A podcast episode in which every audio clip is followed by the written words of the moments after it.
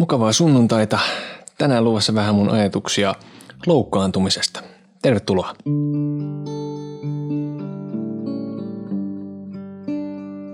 Mua on etenkin menneisyydessäni ärsyttänyt ihmisten loukkaantuminen.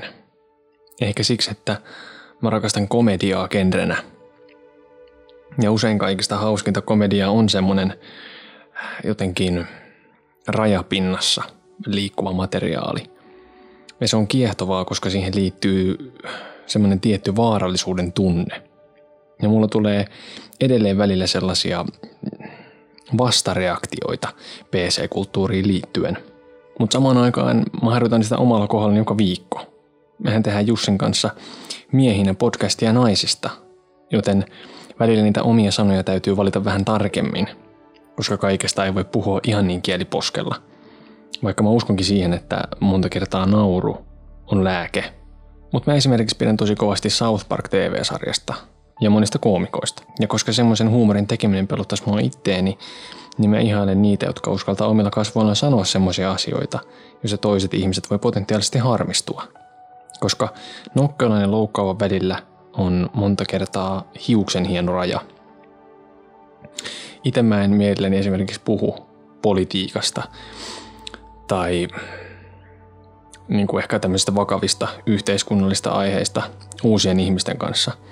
Ensinnäkin siksi, että mä en ole kovinkaan perillä poliittisista asioista, mikä välillä vähän hävettää mua, enkä mä pidä missään nimessä konfrontaatioista tai väittelystä. Ja se johtuu siitä, että mä en halua suututtaa tai loukata ihmisiä. Mä jopa pelkään sitä. Mä oon aina ollut huono kohtaamaan konflikteja. Koska jos mä koen joutuvan jotenkin hyökkäyksen kohteeksi, niin mä saatan reagoida siihen vihaisesti. Ja sitten mä saatan sanoa jotain vielä typerämpää ja se tilanne voi eskaloitua entisestään. Ja mun inhoreaktiot loukkaantumista kohtaan tulee mun omista kokemuksista. Sellaisista tilanteista, jossa mä oon itse sanonut jotain typerää ja joku on pahoittanut siitä mielensä. Ja koska mun oma ego on ollut tiellä, niin mä en ole voinut myöntää, että mä mokasin. Koska sehän on pahinta, pitää myöntää omat virheensä. Ja siksi on ollut helpompi ajatella, että se toinen on vain herkkähipiäinen, vaikka oikeasti mä oon ollut ajattelematon ja vähän kyrpä. Eli tämä on aika isosti häpeän pelkoa. Ja siitä samasta syystä niin mä monta kertaa kyselen Jussilta meidän jaksojen äänitysten jälkeen, että olisi toi liian raisu voiko sitä julkaista. Tai ennen julkaisua mä oon leikannut jakson ja on silleen, että eihän, voiko sitä pistää ulos. Koska se pelko loukkaamisesta on aina jotenkin läsnä. Ja etenkin silloin podcastin alkuaikoina, niin se pelotti vielä enemmän. Mutta se myös kiiotti. Koska mulla oli sellainen rebel-olo, että kyllähän maailman nyt ajatuksia mahtuu. Ja miksi me ei miehinä voitaisi puhua näistä asioista? Etenkin tarkoituksena on kuitenkin isolta osalta viihdyttää – niin monesti kuulee sanottavan joistain henkilöistä, että se uskaltaa sanoa ääneen sellaisia asioita, joita kaikki ajattelee, mutta ei sano. Ja se on sellainen lause, jota näkee silloin, kun joku sanoo jotain radikaalia. Tuttu esimerkiksi joidenkin poliitikkojen avauksista. Mutta sitä lausetta on, eh, sitä on helppo käyttää väärin. Etenkin silloin, eh, jos puhutaan aroista aiheista. Koska tärkeitähän on se intentio niiden eh, sanomisten takana. Että jos tarkoituksena on vain sanoa jotain tosi perseistä, jolla vedotaan samalla tavalla ajatteleviin ihmisiin, ja sitten se perseisyys naamioidaan rohkeudeksi, niin sittenhän se on väärin. Ja jatkuvasti kuulee, ettei mitään saa enää sanoa. Mutta sehän ei siis pidä paikkaansa, vaan sananvapaus elää ja hengittää edelleen ja voi varmaan paremmin kuin koskaan ennen. Koska kaikilla on mahdollisuus sanoa – sosiaalinen media esimerkiksi mahdollistaa kaikille sen, että ne pääsee niin kuin sylkemään niitä omia ajatuksiaan eetteriin. Eli kaikkeahan siis saa sanoa. Mäkin voisin nyt tässä sanoa ihan mitä tahansa hirveitä, koska ei kukaan valvo tätä ohjelmaa. Ei ole maksavaa asiakasta tai tuottajaa, joka jostain tarkkaamosta panisi pelin poikki tai käskisi mua siistimään suuta. Mutta siitä huolimatta mun typerillä sanomisilla olisi seurauksia. Koska tämän jakson mahdolliset kuulijat antaisi varmasti mulle tiukkaa palautetta, jos mä alkaisin täällä huutamaan hirveyksiä. Eli tämä meidän pieni yhteisö kyllä puuttuisi asiaan. Kaikki ei saa sanoa, mutta sanomisilla voi olla seurauksia. Ja loukkaantuminen on vaikea asia, koska se on niin yksilöllistä. Mua ärsyttää toisten vahvat reaktiot mun mielestä vähäpätöisiin asioihin. Samaan aikaan mua itteeni raivostuttaa joidenkin toisten mielipiteet. Etenkin netissä, jossa mä en oikeastaan koskaan osallistu mihinkään keskusteluihin. Ja mua ärsyttää semmoinen joukkolynkkaus ja virheilemässäily. Mutta jos se kohdistuu sellaiseen tyyppiin, joka on mun mielestä mulkku, niin mä saat olla niin pikkumainen, että mä nautin siitä, kun ihmiset kertoo, kuinka väärässä se kyseinen henkilö on. Eli mä en missään nimessä ole tämän asian yläpuolella, vaikka mä tiedostan tämän ristiriidan. Ja totta kai täytyy muistaa, että internet on ihan eri asia kuin todellisuus. Livenä ihmiset ei tule samalla tavalla huuteleen toisilleen. Koska netissä fiksutkin ihmiset kasvattaa semmoiset verkkokivekset ja alkaa sitten ärtyneenä huutelemaan toisille ihmisille, mitä sattuu. Esimerkiksi semmoinen tilanne, että joku julkis joutuu jonkun kohun keskelle, ja sitten jengi porukalla viharunkkaa sille. Sitten seuraavana päivänä nämä samat viharunkkarit näkee sen kyseisen julkiksen jossain kadulla ja menee pyytää siltä yhteiskuvaa tai nimmaria. Mutta me ihmiset ollaan outoja. Ja loukkaantuminen on sikäli viheliäistä, että se ampuu monesti itseään jalkaan. Koska se herättää vahvoja tunteita, jotka sitten johtaa etenkin somessani kommentointiin. Ja suun avaaminen on siis ehdottoman tärkeää, jos näkee tai kokee epäoikeudenmukaisuutta. Mutta sitä suuta ei välttämättä kannata avata silloin, jos on vaikka tosi vihanen siinä ensimmäisessä, ensimmäisessä niin kuin ärtymyksen aallossa.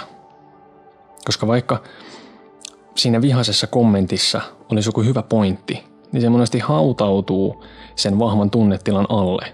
Ja lopulta oikeastaan jäljelle jää vaan semmoinen henkilökohtainen solvaus. Meillä just semmoisen videon, missä oli semmoinen todella Jen kaveri.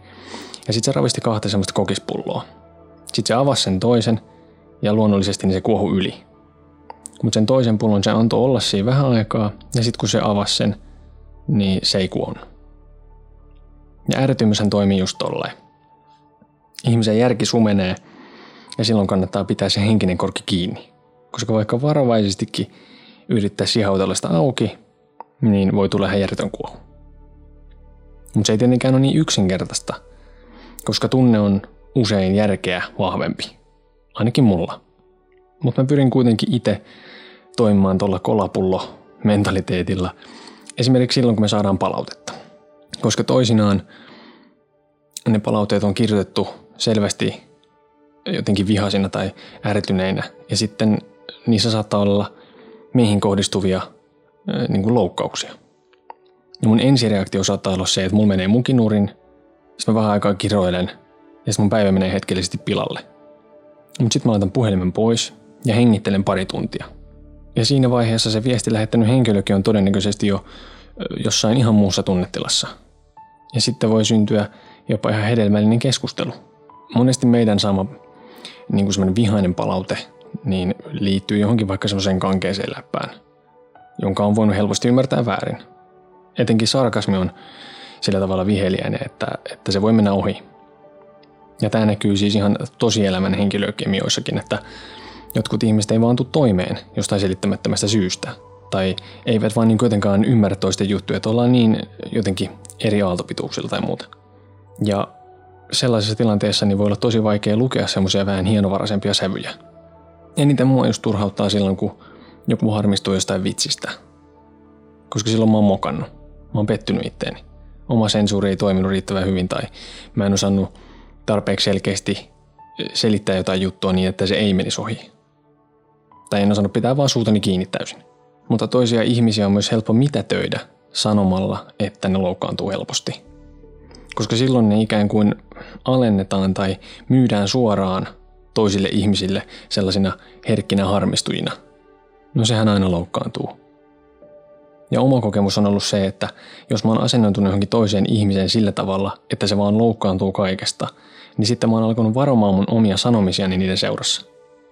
Mä oon kävellyt kananmunan kuorilla ja mä vihaan sitä. Mä oon siis aliarvioinut toisia joko jonkun aiemman kokemuksen takia tai joidenkin toisten ihmisten sanomisten takia. mä esimerkiksi tosi pitkään pidin yhtä tyyppiä semmoisena loukkaantujana, koska me oltiin jotenkin niin eri sivuilla. Ja mä olin varma, että se ei pidä musta yhtään. Mä esimerkiksi ärsyynnyin kaikista sen viesteistä, joita se laittoi johonkin ryhmäkeskusteluihin. Koska mä katoin sitä toista henkilöä jatkuvasti sellaisten ärtymislasien läpi ja koko ajan sillä asenteella, että se ei pidä musta. Ja sitten tuli putkeen muutama sellainen kerta, että me istuttiin samassa porukassa iltaa ja meillä oli tosi kivaa. Niin sitten mulle tuli todella typerä olo ja mua hävetti, että mä olin ajatuksissani suhtautunut siihen sillä tavalla ja vielä tosi pitkään. Ja mua hävetti itse asiassa niin paljon, että mä lähetin sille tyypille viestin, jossa mä kerroin näistä asioista. Mä kerroin siitä, että millä tavalla mä oon ajatellut siitä, siis virheellisesti. Ja sitten mä pyysin siltä anteeksi. Koska vaikka mä en sanonut sille mitään pahaa eikä me niin kuin riidelty ikinä, niin kyllä mun olemus varmasti kieli hänelle sellaista negatiivisuutta. Ja sitten mä pyysin, että me mentäisiin vaikka juttelemaan kahville tai kaljalle. Että sä oot oikeasti tosi hyvä tyyppi ja mua hävettää, että mä oon ajatellut näin ja käyttäytynyt tällä tavalla. Ja se otti sen tosi hyvällä vastaan. Ja yllätti mut taas uudemman kerran. Ja siitä tuli todella todella hyvä mieli, koska se yhteydenotto jännitti mua ihan hirveästi. Ja monta kertaahan anteeksi pyytäminen voi olla vaikeaa ja pelottavaa. Mulla on muitakin ihmisiä, joilta mun pitäisi pyytää anteeksi. Ja mä en tiedä miksi, mutta mulla on tässä... Mulla oli jo pitkään semmonen jotenkin oman tunnon puhdistaminen käynnissä. Ja tietyllä tavallahan nämä saarnat ajaa ehkä sitä samaa asiaa, kun mä sanon ääneen näitä juttuja. Ja sitten mä päästän niistä pikkuhiljaa enemmän irti. Ja nyt mä päästän irti tästä jaksosta. Heippa!